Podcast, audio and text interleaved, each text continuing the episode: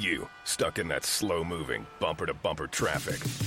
Don't you wish you could break away and feel the rumble of 500 horsepower beneath you? This is more than a movie. It's the Fast and Furious Supercharged ride at Universal Studios Hollywood, opening June 24th. Just buy a day and get the rest of 2015 free. Fast and Furious Supercharged. Ride it at Universal Studios Hollywood. Offer valid through September 8, 2015. Blackout dates and restrictions apply. Go to universalstudioshollywood.com for details. Blog Talk Radio.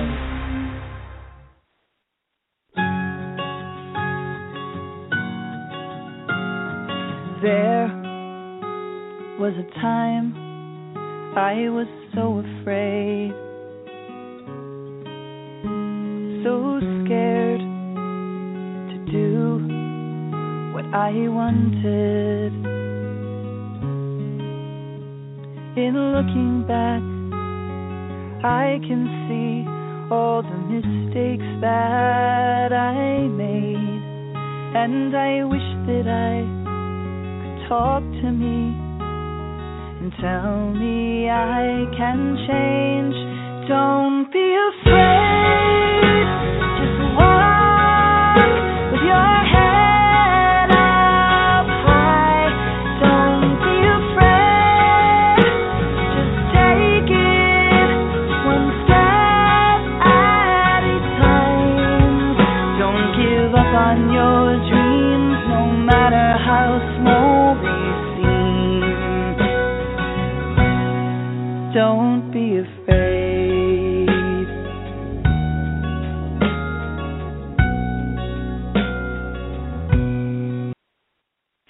Hi, welcome to Blog Talk Radio Safe Recovery. This is Monica Richardson, and I am your host.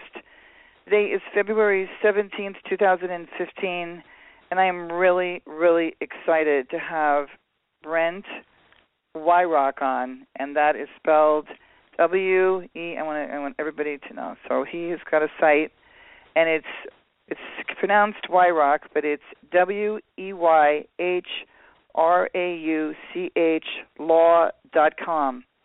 Again, W E Y H R A U C H law dot com.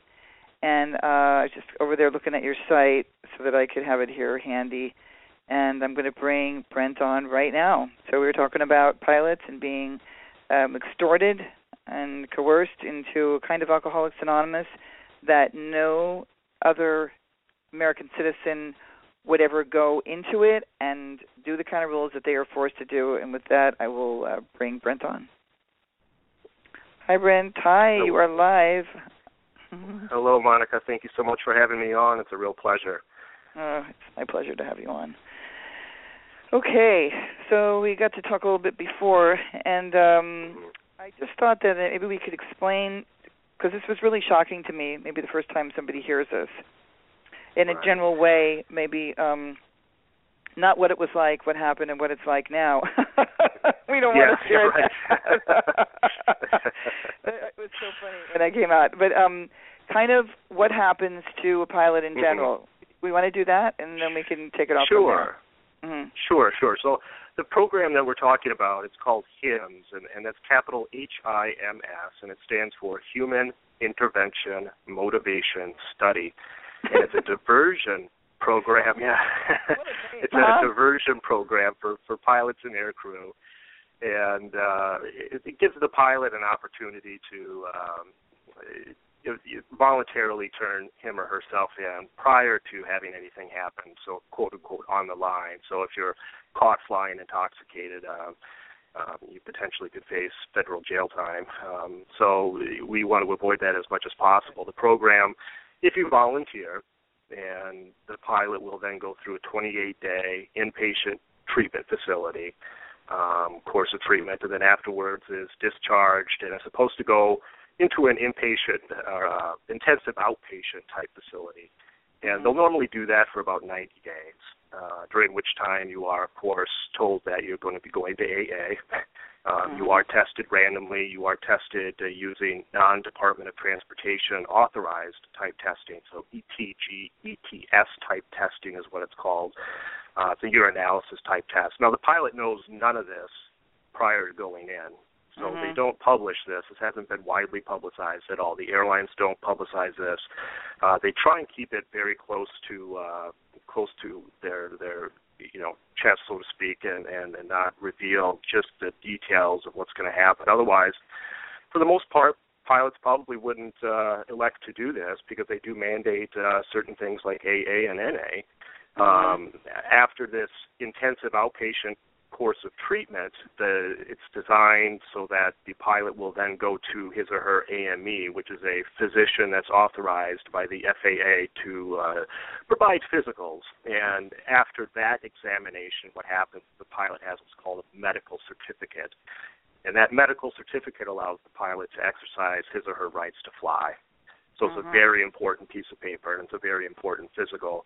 It's what you lose when you say, "I think I have a problem with drinking," or "I think I have a problem with uh, drugs." You lose Mm. that medical certificate automatically, um, according to the federal aviation regulations. So after that, after you have that physical with your AME, you are then eligible for what's called a special issuance. The FAA will issue this special issuance, which is basically a letter that stipulates uh, what the requirements of maintaining your medical certificate are going to be. And in there, it will say that you are to uh, attend AANA meetings. Um, and if it doesn't say it there, most pilots are made to sign a contract at some point during this course of treatment that says that mandates that you will attend AA or NA. Yeah, Yeah, that was of Yeah, it's It's really pretty uh, shocking. it's shocking. And so what I did is I brought up uh one of the first pilots who contacted me might have been the guy who's in my film and he came and found me uh on my blog I think sometime in the spring. But this one is called Pilot Alcohol and Drug Recovery Program Aftercare Contract. And I got to Yes. tell you, you know, uh, actually it was one of the women uh on my site who she calls herself a librarian and she's quite a research digger and she found this i think or maybe it was i'll be free i don't know and they posted it as a link and we all were like oh my god like you should Right. see i wish there was a way that i could i don't know how to do that pdf where you do a pdf and then you just post it and people can see it but yeah. just to give you guys an idea, um, first of all, they require total abstinence will be a permanent Yeah. condition on this one. A permanent condition. So we have prohibitionistic thinking here, very black and white, stepper stuff. Um, for permanent condition of my holding an airman's medical certificate. And I was like kind of outraged, I think, because what if you're, you know, you have a weekend and Mhm. you know you want to have a couple of beers and you learn how to drink moderately or whatever. Uh, I thought that was you know pretty. I thought it was pretty outrageous. And then, um, but here's the stuff that was really, really kind of freaky. Number nine says, "I will attend meetings of Alcoholics Anonymous, Narcotics Anonymous on a daily basis." Fuck, I never had to go, and it like no one ever told me to do that for at least three months, yeah. And a minimum of twelve times per month thereafter. Um, Right. Daily attendance through medical recertification is recommended. Uh, let's see. The aftercare counselor will assist me. Wow. Now I Mhm. need. I'm a grown man. I've been flying a Yes. freaking airplane. That's I right. need assistance Yes. from an aftercare counselor to locate such meetings. I will record the date, the name of the A in NA group, and the meeting location of my in my pilot's log. You know, uh, uh, Yes. let me see. There's. Um, I want to ask you a question about this. So, Mhm. um, where is it back? The aftercare counselor. So that aftercare counselor, what kind of education do they have? Like, well, are they probably not what you or- would expect. Mhm. No, they're they're normally they're normally not even social workers. Uh, Although they could be social workers, they're they're normally uh, uh, certificated. They're normally alcohol drug counselors. So the ADC, I think there's a certification. Um, six months. Yeah, it's uh, a six month thing. Yes, yes, and and that's that's all I dealt with while I was at my treatment facility, which was Loma Linda in California. Uh, you you aren't dealing with psychiatrists on a daily basis. You're not dealing with uh, uh, psychologists on a daily basis. You're normally dealing with alcohol drug counselors uh, that have gone through the six month certification process. So it's it's not what you would expect. It's certainly not what you would want. Um, Okay, back you know, up with that. All right, so I had Yeah. some notes here, and I'm going to jump Mhm. all over the place if it's okay with you because we'll get a lot covered that way. All right, so the rehab was that Loma Linda? That's that was I that's place- where I went. That you were, Yes, and what did it cost? Anyway. Yeah, is that Oh, pilot's? you know, it's uh, well over thirty thousand dollars. Wow. And you paid for it, Yeah. or your the airlines is paying for it? So the, uh, airline normally pays for the initial uh, 28 day treatment at Mhm. at a Loma Linda type facility, but then everything after that is out of pocket. And and in my case, I was not reimbursed for any of it. Wow. And then So- what is the cost so- of? Ouch. All right. So the airlines, Yeah. and when you went, so let's talk about how bad and what really was. God, I would actually like to do a film that exposes how bad the rehab and and even psych uh, Mhm. psych hospitals are entrenched with AA, and uh, really this Mhm. is really getting bad. Okay, so you go into Mhm. Loma Linda, and like, what kind of real, like, what kind of when I say the word treatment, uh, what kind of religion were you Yeah. given there? It it wasn't. So it was it was a week it was a week long uh syllabus that they followed and repeated over and over again and it was absolutely AA based, like you say, just entrenched in AA thinking, twelve step thinking, you go through the steps. Uh Wow. the in Loma Linda. Yeah, the, the Loma Mm. Linda, yeah, in California, in Redlands, California. Mm. And it, you know, it, it's it's AA, and and every morning you go to an AA meeting. You're you know you're of course you you're on the drug buggy and you go to the AA meeting, and uh Really? uh, You're taken to an outside AA meeting? yes, yes. Well, it's actually on campus. It was on campus there at Loma Linda, and I'm not sure what other facilities do. Uh, Uh, really but, bad. but mine was on campus. Yeah, you go to an AA meeting, and then and then you go to uh, basically an all-day type, you know, quote unquote treatment, and it's not much of anything. It's it's playing ping pong and smoking cigarettes. Is kind of what happened while I was there. And but, but you're supposed yeah, but you're supposed to be doing classwork and things like that. Uh, the Wow. most that I did, I, I I wrote out. Uh, I think most pilots are made to do this before you were discharged. You're made to write out a first step, and then read it in front of the group. Whoa. Um, y- Even in normal yeah, AA, yeah, you don't do that. Oh my God. yeah, yeah, but this That's is what they that's make you really do now. Like messed up. Yeah, it's an oh affront. my God. Yeah, it's, it's an, it, you know, and I, I'm atheist, and Yeah. you know this, this this is where I first kind of started creating Mhm. static. so, um, you know, I did my first step, and I was I was happy to do that, and that's fine. And uh, but they found out that I was atheist and wasn't really getting on board with the 12 steps, and and I Mhm. noticed that there was a definite change. There was a definite uh, uh, degradation of the way that they treated me, um, and I could tell that they weren't happy for me to be there, and were trying trying to you know wash me out of the program, um, however they could. Yeah, who So- treated you like that? Who, who, at what level in Loma The Linda? did- counselors, the counselors, yeah, the Uh-huh. counselors did. There were there were two counselors that I dealt with on a daily basis, and and uh, they were not happy with with uh, my progress. So, and I was I was a pleasant individual. I just didn't believe in in a higher power, and, and they really took a took an issue with that, and they thought maybe treating me poorly was going to convince me otherwise. so, Right, right. and, which which it didn't, which it didn't. Um, but uh, eventually made it through. It was it was it was standard of care, but nothing more. Um, you know, they they are basically taking money from the insurance companies.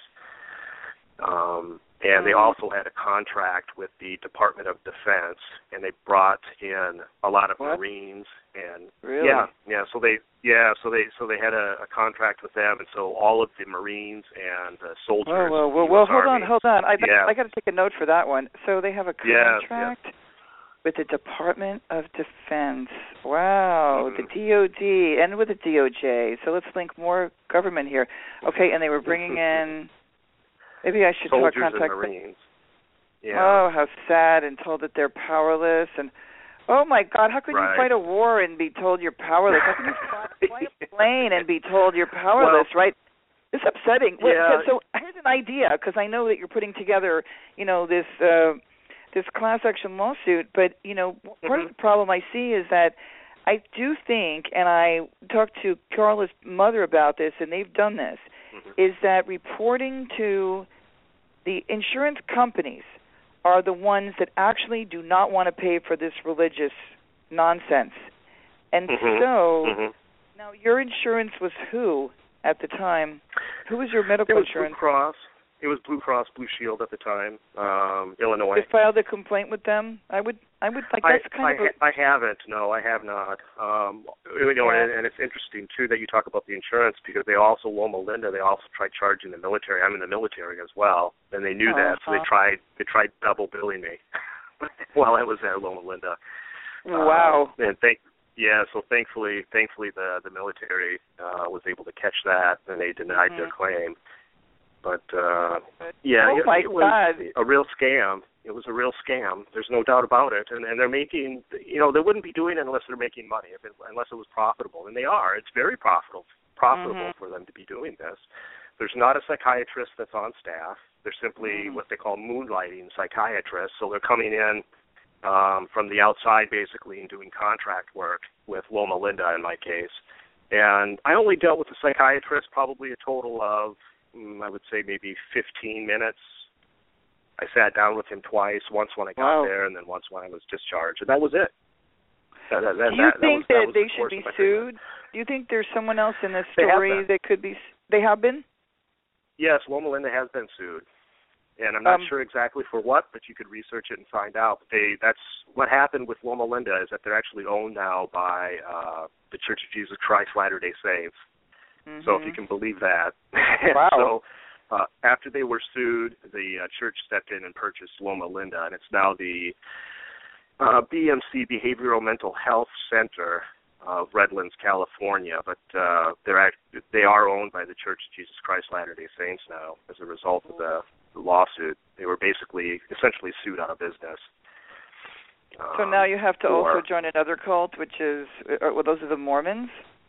Yes, and you also have to, while you're there, you have a special diet, so you're not allowed to drink caffeinated coffee. if you can believe this. Really, and It is the DOD on. still? Wow, is, is the DOD Yes. still connected to them? And now they're pushing. Yes. Well, in in some way, in some way, the, all the meals are vegetarian. what? Um, yes. Oh, yes. Yes. Wow. It's vegetarian. Yeah, which is fine with me. But I mean, if you're not if you're not vegetarian, then or if you want to have coffee, you'd have to go off campus and get it because they only they would only serve decaf coffee as a result of the uh, church affiliation. So Oh yeah, it starts really- it starts right from the beginning. This is really this is really bad. I got to tell you, it's just and in fact, you know, the videos I was telling you about um by the guy who wrote the book The Family, uh the journalist is like another whole story, but we won't go down that rabbit hole yet. I want to let's go back to so you go to Loma Linda, you do that for 30 days and then you go to outpatient. Yeah, so it's over 28 days, and then you go to outpatient. And then where I went, and I think most most airlines follow this template. Where I went, uh, it's called intensive outpatient, and you go maybe two or three times a week, and Mhm. hour-long sessions. And where I went, it was called Matrix, and that was in West Los Angeles. Uh, I Oh, was I've living in of Santa this. Monica You- at the time. Yeah, You're going to yeah. tell me this is And filled they- with steppers too, or what? Tell me about Matrix. Well, it wasn't. You know, they were actually they're affiliated with UCLA, and so it was Mhm. more evidence based. And Mhm. of all of my experience with the HIMS program, I would say that that was probably the most positive. They were Mhm. receptive to the idea that somebody didn't believe in a higher power, Mhm. and they understood that addiction and addiction science can explain the Mm-hmm. behavior that you know you're experiencing. Um and it's not rooted in a moral defect. It's not it's not rooted in the you know the cure is not rooted in um giving up your your will to a higher power. There's you know that's all nonsense. And they really did believe that. And they took it to heart. So um but of course it was irritating uh no doubt because i had to be there. You're not being paid. Um at this point you know you're taking an enormous pay cut. Your insurance is denying all or most of the claims that are being made, Mhm. um, and it, it's just most pilots at that that point um, know that they've made a mistake, and and want out. They uh, badly they want out, um, Mhm. and I was I was absolutely in that that uh, category. Um, but it was it was not a negative experience. Matrix wasn't. You do that for a minimum of 90 days, and then you are But that's a lot. Three times a week for Yeah, 90 it's days. lot. That is It's a really lot, a lot. that's- more than anybody needs. Yeah. yeah, you know it's it's uh it, and you can it can be more. It just depends on your insurance, and then you're also Yikes, you're, you're meeting- yeah, yeah, and then while you're doing all of this, you're meeting with some of your um, airline colleagues. So at UPS, what we had to do is we had to meet monthly with a union representative, and then we Mm-hmm. had to meet monthly with a um, company representative. Mhm. Now these people are just pilots. There's they have they have no medical training. Mhm. Um, they've they, they've maybe done just like a short course on what addiction is and what the current thinking is and things like that. It's probably not even that evidence based. And they they really are the ones that are pulling the strings for you about when you return to work. You have no idea when you're going to return to work. So you're not being paid. You have no idea when you're going to be returning to work, and you have these two pilots that aren't trained in addiction making decisions on your behalf about your treatment, which is just Right. nonsense.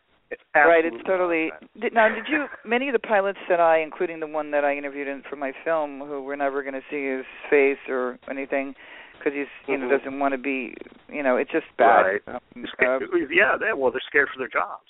right, right. Is that um he and the other guy I was telling you, who's on the East Coast, and the other, well, there's a couple on the East Coast.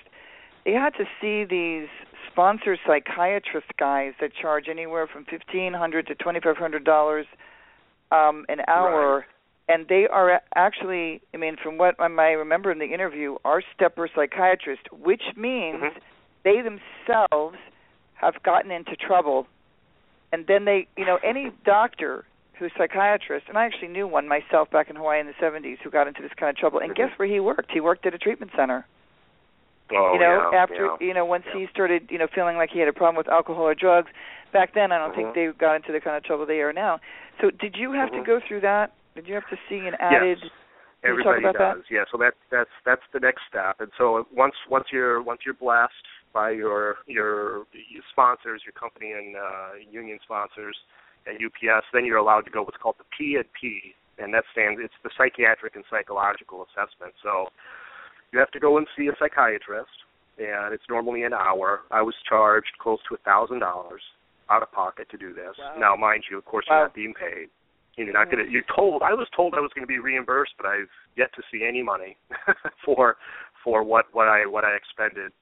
Um, and then you have to go and do a whole series of psychological testing that's just overboard. It's Really? absolute overkill. And the only reason they do it is because they can charge you for it. And I had to pay three thousand dollars out of pocket wow and was never re- was never reimbursed for it. And I can tell you that the psychologist, I won't mention him by name, the psychologist that I saw, his only concern was that I uh, prepared a certified check and brought it to him on the day of the test. That's the only thing he was concerned about. Oh my God! oh, Uh, wait, wait, so yeah. let me tell you this. So Brent, um, I have a chat Yes. room. When you do the show, there's a chat, and one of the pilots is in there. His name is Jonathan. He said my Yeah. first reinvented ASM like-minded doc sponsor intake specialist was a felon who was caught stealing morphine from dying cancer patients, and so that's Mhm. how he. Wow, that's bad, Jonathan. This is really a big bad story that is so different than what the film is about. But I'm so glad that I. Uh, Mhm. wow, this is terrible. So uh, go ahead. Yeah. yeah. Yeah. So after after the P and P, after you do that, um, and I was coerced into doing mine because I was trying to be, I was trying to do what I was told to do, which was to get uh, pre-approval from your insurance company so that you could be reimbursed for the P and P. Um, you know, it's four or five thousand dollars, and so I, I was waiting and working with my insurance company trying to do this, and my management sponsor, um, and UPS management is a whole different animal unto itself. The way they treat their pilots and their employees, UPS is notorious for treating their employees. He was coercing me and and uh, really telling me, you know, I'm not going to sponsor you unless you just go ahead and do this. Don't don't wait for the reimbursement. Maybe you're willing to wait for the reimbursement, but I'm not. I'll with, I'll withdraw my sponsorship of you, which means that you're not going to basically return to work. um, but the but so, the wording. Can I just stop you a Yeah. second? The wording Yes, is outrageously stepper. So. Is he, uh, what you know, they've named it this way to kind of link the AA thing with sponsor, or is he an AA person? No, no, which Not is which you? is really Wow. odd. Yeah, Yeah. which is really odd, and, and in fact, openly drank. Um, and and both both my sponsors did would talk about drinking, and Mhm. so it's it's it's really odd exactly what their function really is because they're Right. not trained in any any specific way. I, they're they're simply there to quote, you know, monitor you. To Right. if you go to my website, you can see it's under HIMS docs, um, Mhm. and it's uh, I'm looking at it right here. Let me just pull it up and see. It's under uh, medical medical doctor question mark. Um, if you Okay. pull down the HIMS documents, and there's a report that they fill out, and it asks how many AA meetings have you been to? What are you currently reading? Are there Wow. any physical indicators that the pilot is in any way intoxicated? How many HIMS? How many other HIMS pilots has the pilot, uh, you know, spoken with or dealt with or met with in the last month? So they're there to basically report on you, and it's it's what we would call in psychiatry a mental status exam. They're there to see whether you've been drinking or using in any real way, but they're not trained. They're not trained to do that. Only a physician Oh. can do that. And and But so it- they're making these huge decisions on the pilot's Right. behalf. Right. Oh my God. Uh, this is Mhm. really uh yeah, that's this is really bad. I think that um Mhm. you know, a, a, a lot of people I do think that people need to understand what AA is and what it isn't for them to be as furious as we are. Right? Now you Mhm. understand, Yeah. you understand what that program is, so does Jonathan, so does the other pilots Mhm. that I've spoken to, right?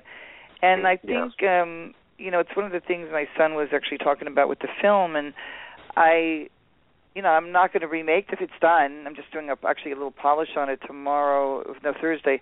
But I'm really like uh once the film and the film will come out and your lawsuit will go forward and then hopefully we can find a journalist who will tell the story and then as Mhm. the you know, but I mean in the meantime it's just it's outrageous and it's happening to doctors, Mhm. it's happening to nurses. I heard that nurses have to go for 5 years to AA Yes, meetings, well, yeah. and I'm like, five years.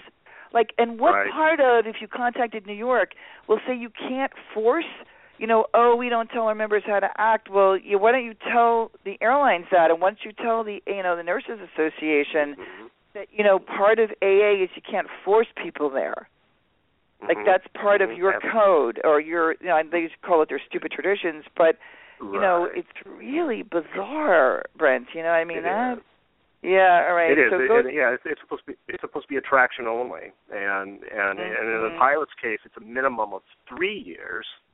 And what you the uh, document that you were reading uh, at the beginning of the segment, that's Delta Airlines, I think. I posted that uh, earlier today. I'm not sure. I, I I wasn't looking at it, but it sounded like that was the Delta Airlines substance abuse policy. Their their policy is three years minimum for the FAA, plus an additional two years minimum for the airline. So you're in monitoring for five years at a minimum. Five and years. isn't isn't there a little bit of a um was it you who posted this uh where the people in charge are steppers and they're high up in their positions at in their airlines? Is that was Uh, it you? I don't. I don't know whether I posted that or not, but that's absolutely the case. That was the case at UPS. So everyone on the HIMS committee, it would be called, with the union, um, are they're they're just uh, you know hardcore twelve. They're just hardcore steppers, Mhm. um, and they and even even the attorney that uh, was working with the IPA, my union, the Independent Pilots Association, was a stepper. So you, Wow. you have no you have no recourse. You have nowhere to go and say, you know, I think this needs to be looked at. this needs to be changed. I- I'm having a problem and I want to deal with it. What ends up happening is you just get ran out on a railroad. And like in my case, I was terminated. Um, in September of 2013, they said I abandoned my job and just terminated me. And Wow. they dealt with. Yeah, that, and that's how they deal with it. That's how UPS deals with it. Um, Oh, my course, God. It's, not, it's nonsense. Yes. That's so, and I just clicked on one of your papers. Okay, so on, on one of your, uh, let's see what I clicked Yeah, on. documents. Yeah. the documents, and it says here, uh, you guys are all going to get a laugh out of this one. You can't have any non-alcoholic beer or wines because these beverages, O'Doul's and Sharps, contain enough alcohol that you may fly a plane into a building. No, no, it doesn't say that. It says can contain enough alcohol that they can result in a positive test. Uh, while Right. monitoring, you are not permitted to ingest these products. Food and other consumable products, flavoring extracts such as vanilla extract. So if you have French toast, um, Yes. flavored coffee can cause a positive test. Desserts, especially flame desserts, Oh my effing god! Like this is so. And wow. Wow. Yeah, and the test, the the uh, the test that that's referring to is the uh, it's the notorious ETG ETS, and that's ethyl glucuronide and then ethyl sulfate, and it's a Mm-hmm. alcohol metabolite that is in your urine for up to two weeks, and uh, it, even just the smallest amount of alcohol can result in a false positive. Now they don't really tell you what they're going to do in the case of a false positive.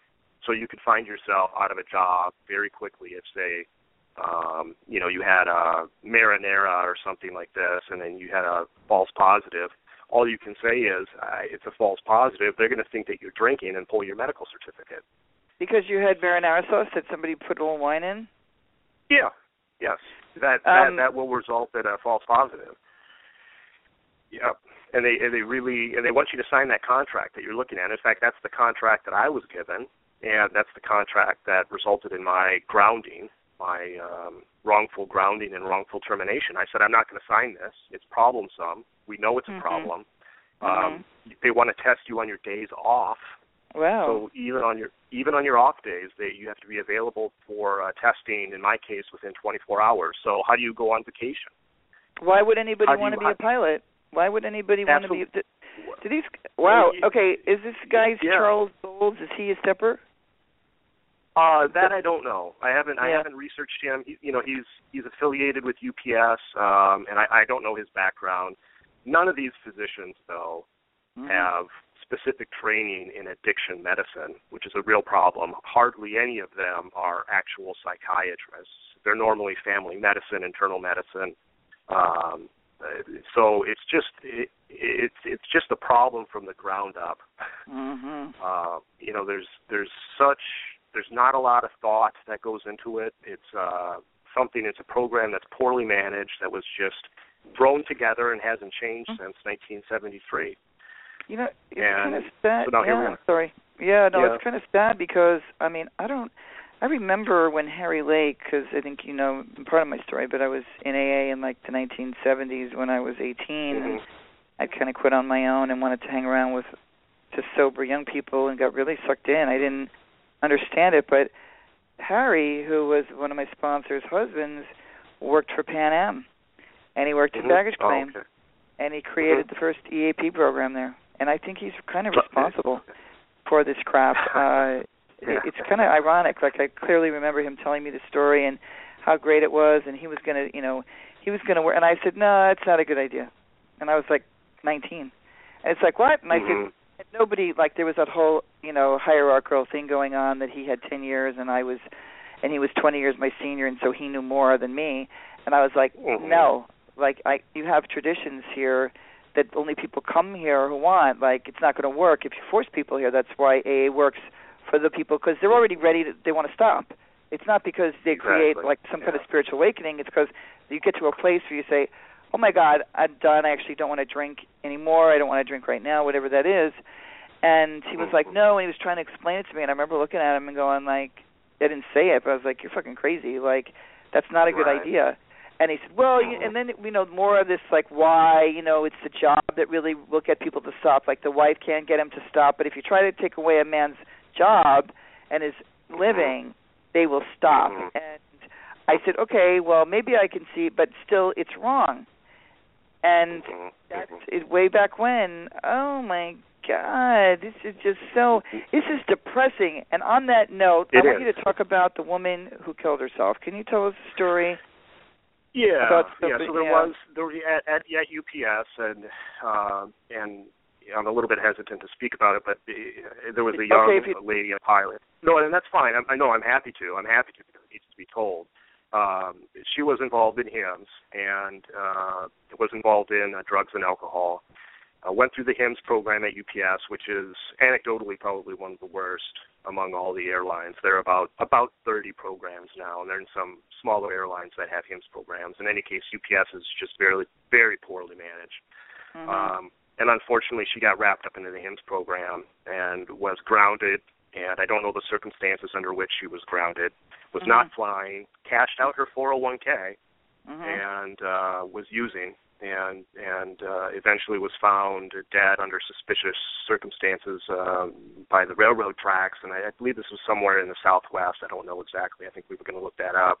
Um, but it was it was uh, suspected that uh, she committed suicide um, by wow. you know stand, standing in front of a, a train, an oncoming train. Oh my Um, which is which is which is very sad because now having gone through the program myself, um, I can you know I can understand that. I can see I can see Yeah. that because for a pilot and like like you said, you take away somebody's livelihood. right. Um, it, it's it's devastating, and and for a pilot who so strongly identifies with their career, uh, Right. you know, much like a lawyer, you know, or a Right. policeman or a firefighter, you know, you take that away, you don't fly. You know, I haven't flown in four or five years now, and it it really you know it really does a job on your head. It really does. It really you fall into depression. Um, you you of course you long for it, and then you have everything else. You have all the secondary financial devastation that comes along with that as well, and it's just what do you do? You feel powerless. You do. You you finally you eventually I think most people do feel powerless, feel like they can't do anything. Um, and uh, as an aside, that's why I started the website and, and started the 501c3 and I felt like I needed to actually get the word out after they terminated me. I said, you know what, this is it. I need to do something. And the one thing I could think of to do was tell other people about it and make sure that people are fully aware of what the program entails before they involve themselves in it because you could lose your career. Um, Yeah, and it doesn't you- take it doesn't take much. Wow. So let's talk about that. Talk about um uh, Yeah. you know, what what you did, your your website. Talk about it and how other pilots who Mhm. are listening can get involved. Absolutely. So to to get involved, by all means, give me give me a call, and that's uh, it's that easy. You can go to my website, which you already mentioned. It's uh, weyhrauchlaw.com. Um, W e y h r a u c h law.com, and click on the uh, contact us button, and you'll find all my contact information. Feel free to call me at any time, um, and we could discuss the HIMS program. If you're thinking about going into the program, we have um, another service available that we're trying to start up, which is a consultation with a board certified psychiatrist, and also too we have attorneys on staff that you can speak to, and we're willing to do that for six hundred dollars. However, um, since we are affiliated with a 501c3, it's called Aviation Legal Aid. Uh, that fee could be waived, um, Mhm. and in fact, Mhm. if you're already in the HIMS program, we would absolutely waive it. We wouldn't charge you anything, and just apprise yourself of what your rights are, uh, what your HIPAA rights are, because they're being violated, uh, what your medical rights are, what rights you have to your medical records, for instance. Mhm. And also, too, what I find is that people are often just misdiagnosed. Um, I've heard that story several times from from other pilots that uh, they go through this, you know, 28 day treatment and, and they come out with a bipolar diagnosis and are wondering, you know, uh, how could I possibly be bipolar? I'm not. Mhm. Um, and that's damning. That's that's a, Wow. that's a damning diagnosis. Um, Yikes. and, Yikes. and so you, you could speak to a psychiatrist and, and see whether or not you've been misdiagnosed, and then also get a referral um, for somebody, for a psychiatrist or an attorney um, in your local area that could potentially help you while you're in the HIMS program. Um, and then, uh, by all means, if you're thinking about joining, uh, going through the HIMS process, contact us and, and just speak to us about what it is you might be getting yourself into, um, because it's a serious, it's a serious decision, and it's not one to be taken lightly. I would not do it again. I would Mhm. not. Uh, obviously, you know, I'm out of a job now through really no fault of my own, um, outside of my atheism. Um, so, how to how to get involved? Go to the website. Um, take a look around. Take a look at the HIMS documents. Uh, look at the testing protocols that you're going to be held to. Look at the special issuance that's under HIMS documents on my website. Um, and there's a lot of information there. There's, we're constantly posting uh, new documents as they come in. We just posted today Delta's uh, substance abuse policy, um, and that's Really? under HIMS documents as well. Yes, yes. So if you go to, uh, we haven't been able to link fully to it yet, but if you go to the last document, um, the FOIA, the Freedom of uh, Information Act requests, if you go to that page and then click on Next, it'll take you to uh, the last page of the HIMS documents, which is the Delta substance abuse policy. I also posted it on Facebook. I posted it on your wall too, as well, Monica. Oh, good, Uh, good. I wasn't on there today yeah. at all because I was um busy doing uh other things. But here's oh, I that's what I did. I was like, what did I do today? Oh, that's right. I did a webinar about film festivals. it was like a two-hour thing. I was like, so. But you know what? As Yeah. I was scrolling down here, uh, there's a lot Yeah. on this page. So what I got onto is, I guess it was your homepage, and then scrolling really far down. Uh, because I, I guess I'm going to spend some time reading your site. This is really a Okay. good, good site. Um, you've got a lot of information here. Did you do this all, or you have more than yourself working on this? Uh, I'm I'm responsible for the web page, so if it's if it's not up to par, I'm I'm the guy to complain to. No, no, it's really. But I'm saying it's full of a lot of information. So I yeah, think it's yeah. Um, okay, where was the one I wanted to just say something about? Uh, it was so much. I had scrolled so far down while you were talking.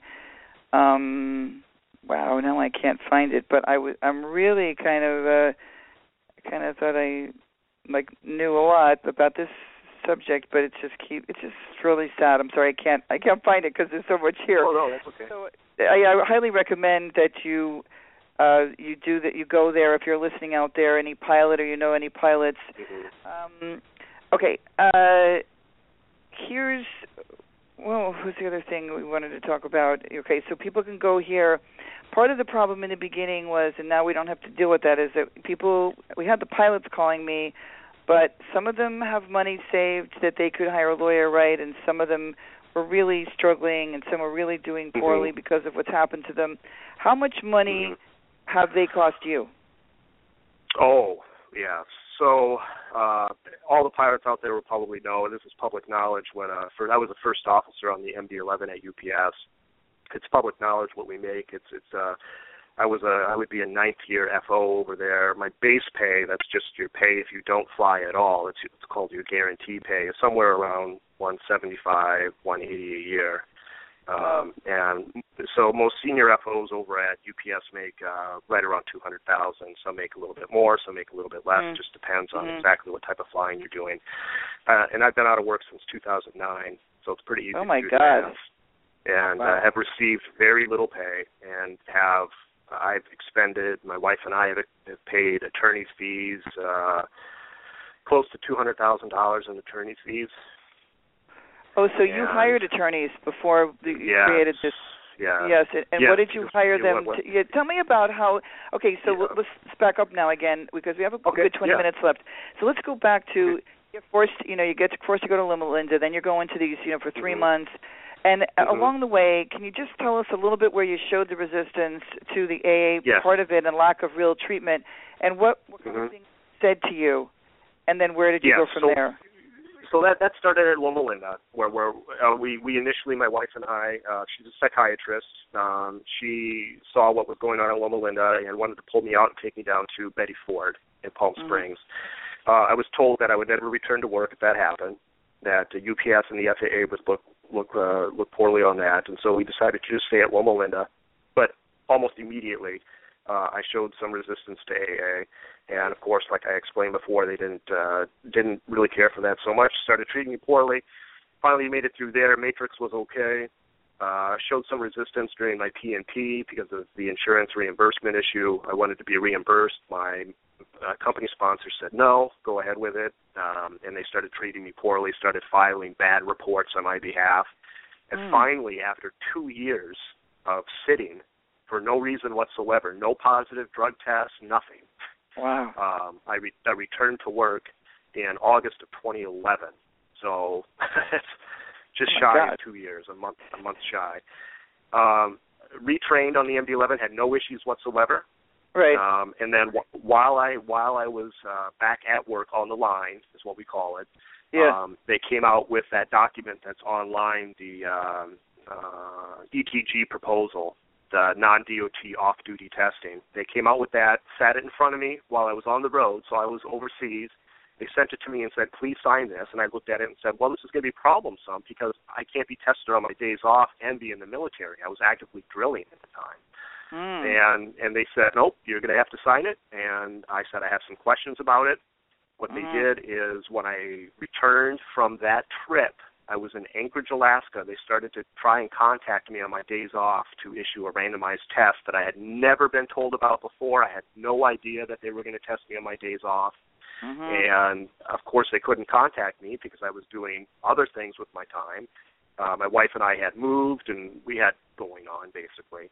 And since they couldn't contact me, they pulled me off the schedule. UPS did. I still had a valid medical.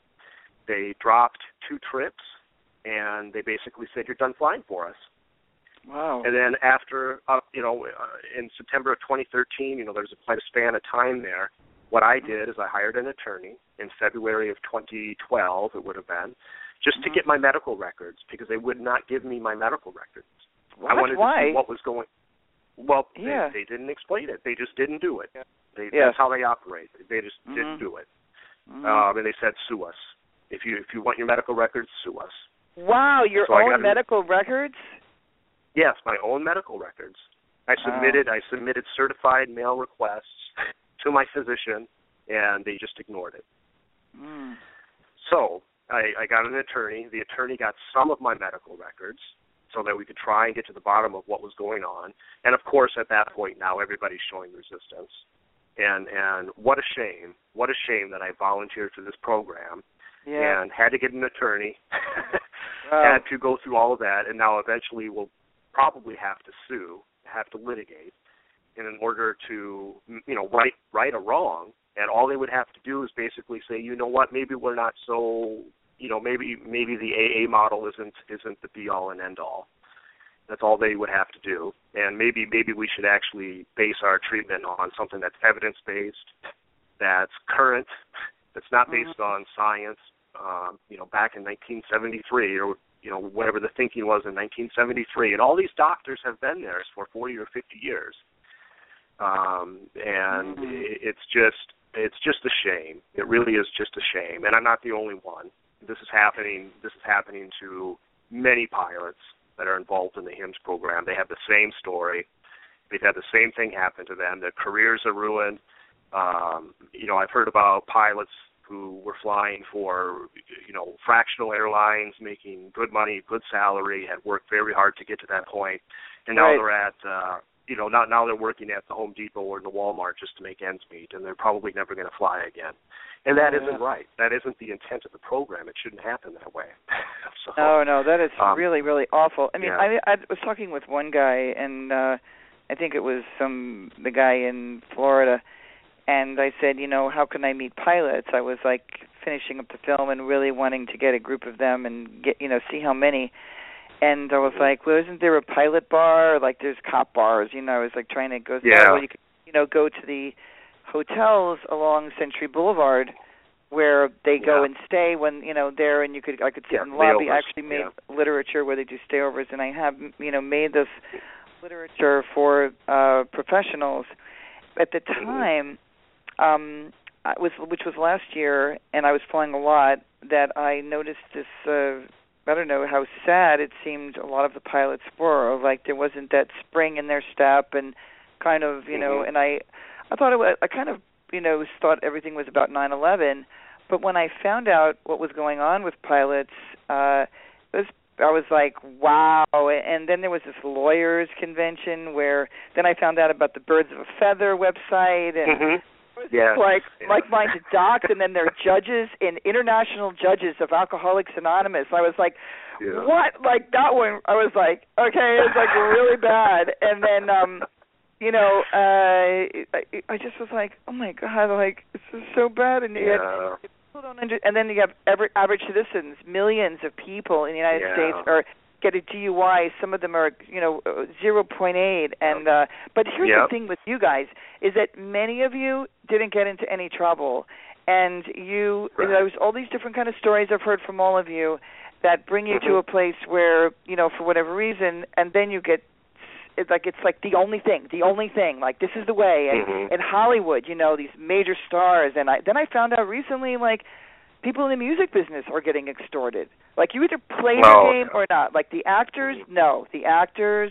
That's why you see the actors getting to still act out and drink, but they get pushed by everybody Mhm. that this is the only Mhm. way. And Betty Ford is a Mhm. horrible place. That place went under. It got bought up by Hazelden. because it's a piece of yeah, shit. yeah. You know, it was steppers. a stepper place, yeah. right? It was filled with steppers and Yeah. filled with antiquated, you know, thinking Yeah. and um I mean, you know, it's it's just so bad that there's really, as far as my understanding, only one completely non-12 step, and it's an outpatient place called Alternatives that's in Los Angeles. But I do know Okay.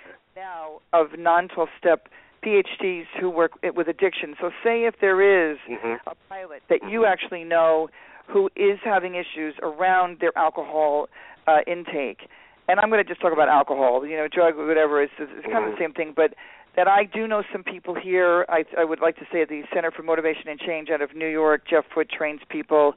Um, you have Dr. Kern here, Dr. Jaffe here, and then um, Emily Cavell, Dr. Emily Cavell, who's in Brentwood, is somebody who uh, they're, you know, it's no, it's no AA, absolutely, and Yeah. people meet them Good. where they're at, you know, and not oh, do it my way or the highway.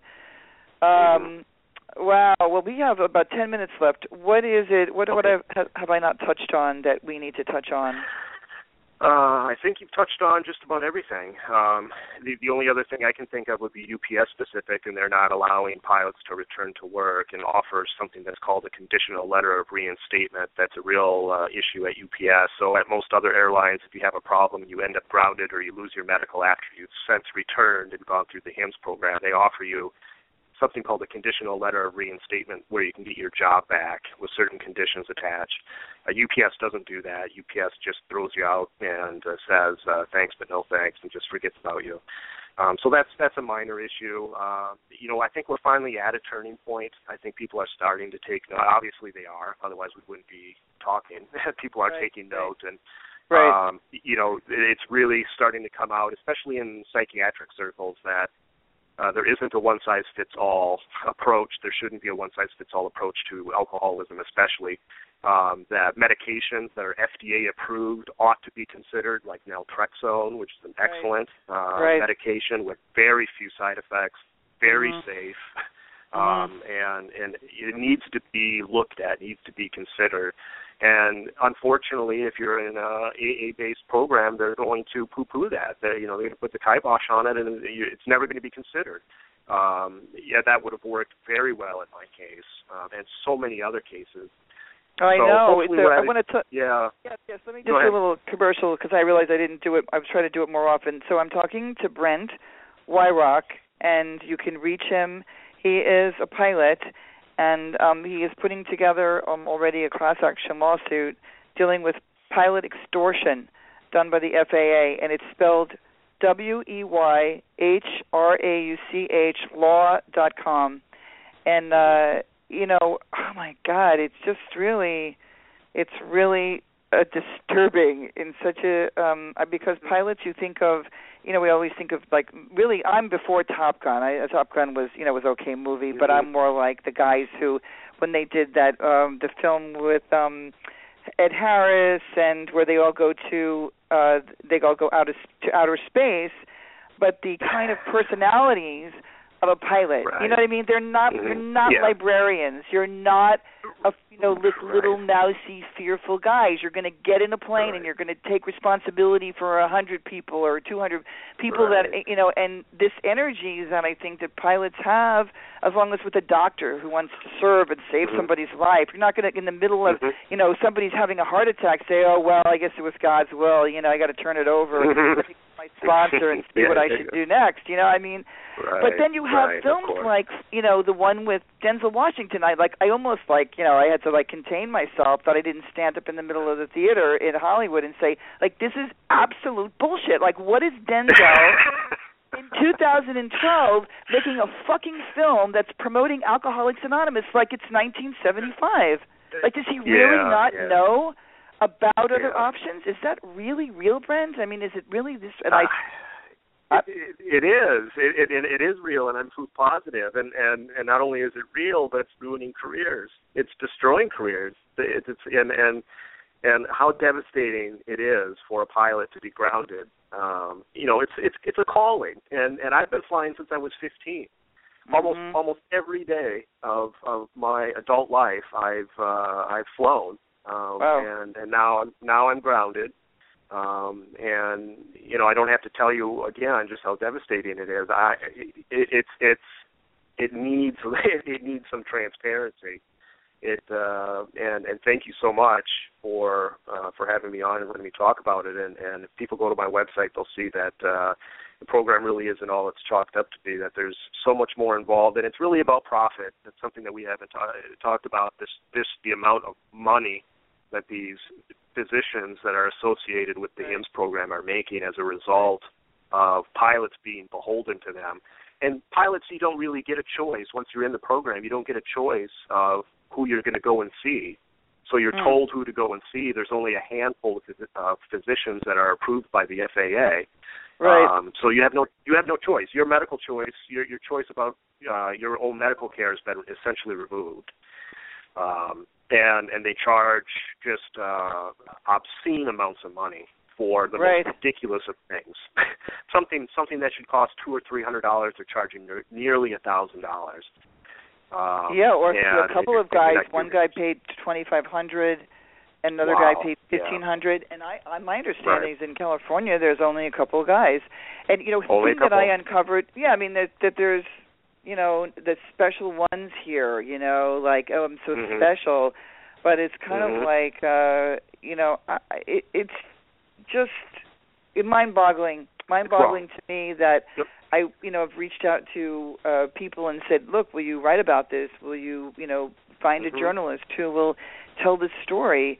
Now I know mm-hmm. that the physicians, uh, if someone is telling that story, and that story will be in March, will break. Excellent. You know, it'll come out, and Good. we can post it everywhere. But I, um, yes. so are you on Twitter? Yes, I am. It's uh, at Weyhrauch Law. Oh, okay. All right, so I'll mm-hmm. go there and follow you. I want to just put a shout out to everybody that I do think that in today's world, if you really want to help, that besides creating another WordPress blog, that I think you mm-hmm. ought to do it, and that to get on Twitter, because the way that the big media uh, finds this stuff is actually through Twitter and not through Facebook, and you can mm-hmm. tweet directly to uh, a journalist at Frontline or somebody mm-hmm. at 2020 or mm-hmm. you know somebody at CBS, maybe your local news. We we don't know who it's going to be, but somebody is going to care. Somebody will finally tell the story in a big way, like Mm-hmm. 48 Hours told the sober truth on CBS. There's somebody at CBS or someday besides the producers want to give a big right. hug to because they greenlit that show and let it air. And I think that for this story with pilots, uh, that it has to be stopped. Like there's so much coercion like you know with, with the FAA and like it's kind of it's really like what like I, outraged by these guys who are in these positions but you know corruption is corruption and yeah. um the only thing that's yeah. going to change it is if somebody takes the story if somebody picks the story up and uh embarrasses them and uh shines some light on it and give it a little bit of transparency i think that it's going to change especially especially because it, it's so egregious it's so wrong mm-hmm. um, that that just a little bit of transparency is going to go a long way. So if somebody out there is listening that's interested in the story, you know, by all means, contact me or Monica or um, find us online. Find me on Twitter. I've been, I've been tweeting about this for the last uh, two or three months, um, and almost nearly nonstop, to be honest, and, and trying trying to get the story out. And really, really, what I'm trying to do is let other pilots know. That's that's that's my main purpose, so that they don't get involved. That they find some other way um, outside of the FAA's auspices to, if they have a drinking problem, find help for themselves. Um, and, yeah, uh, don't that's, go into that. Really, don't go really into that I'm, program. Right. I'm sorry. No. Yeah. What you were Yeah, saying is yeah, like no, trying to help no, them so they'd never go into him. They do it on their own Yeah. uh, privately, which is how. Wow. Yeah, I really do. I really do recommend that, and that's that's not the right thing to do. It isn't. And mm-hmm. and as a pilot, that's very difficult. It's difficult to know that you shouldn't be flying, that you should be really grounding yourself. But the alternative is is even worse. Um, it's worse than a furlough, and all, all the pilots out there know what a furlough is like. Um, mm-hmm. And it's it's uh, it doesn't even really compare. it doesn't. I've I've been furloughed before. Yeah. Yeah. And, uh, yeah. It, so it's it's uh you know it really is something to avoid. Um, and, and if you if you still are considering it, by all means, give me a call. We can talk for 10 or 15 minutes, and uh, I can really tell you the story about uh, just just how devastating it could potentially be to your career. Okay, everybody out there, I want to thank Brent Weyhrauch for being on the show today. You can reach him. Uh, I'm going to give you first my email. It's makeaasafer at gmail.com makeaasafer at gmail.com or go to Leaving AA. You can reach Brent at Brent Weyhrauch Law Group, LLP. It's W E Y H R A U C H. He's saying you can call him, you can email. Please Twitter it, tweet it everywhere, go onto Facebook, like this page, like his page, and talk it up and share it everywhere. Brent, I want to really thank you for being on the show, and we'll keep in touch, have you on as things progress. Uh, and I'm really, really glad that you were called to do this because I think we really needed you. You know, we yeah, really well, you. needed you. You're welcome to come, pull the pilots together, contact the other lawyer, or the, you know, just everything you're doing. I really appreciate it. The other pilots appreciate it, and you're also helping other people who are not pilots realize that there are other lawsuits and situations here that need to be stopped and need to be changed. Mm-hmm. Well, thank you, thank you, and thank you for saying that, and, and thanks to everyone that listening. I know there's quite a few people listening that have been uh, helping spread the word. So, um, but uh, of course, thank you, Monica, for having me on and letting me talk about it. And uh, hopefully, we're helping. I, that's that's really the, the the bottom line is that we help help the other pilots out there realize just what the HIMS program is about. So, uh, once again, thanks thanks so much for having me on. Thank you so much. Okay, again, this is Monica Richardson for BlogTalkRadio Safe Recovery, and we'll see you next week. Thank you, and good night. Good night, Brent. Bye. All right, good night. Okay, bye.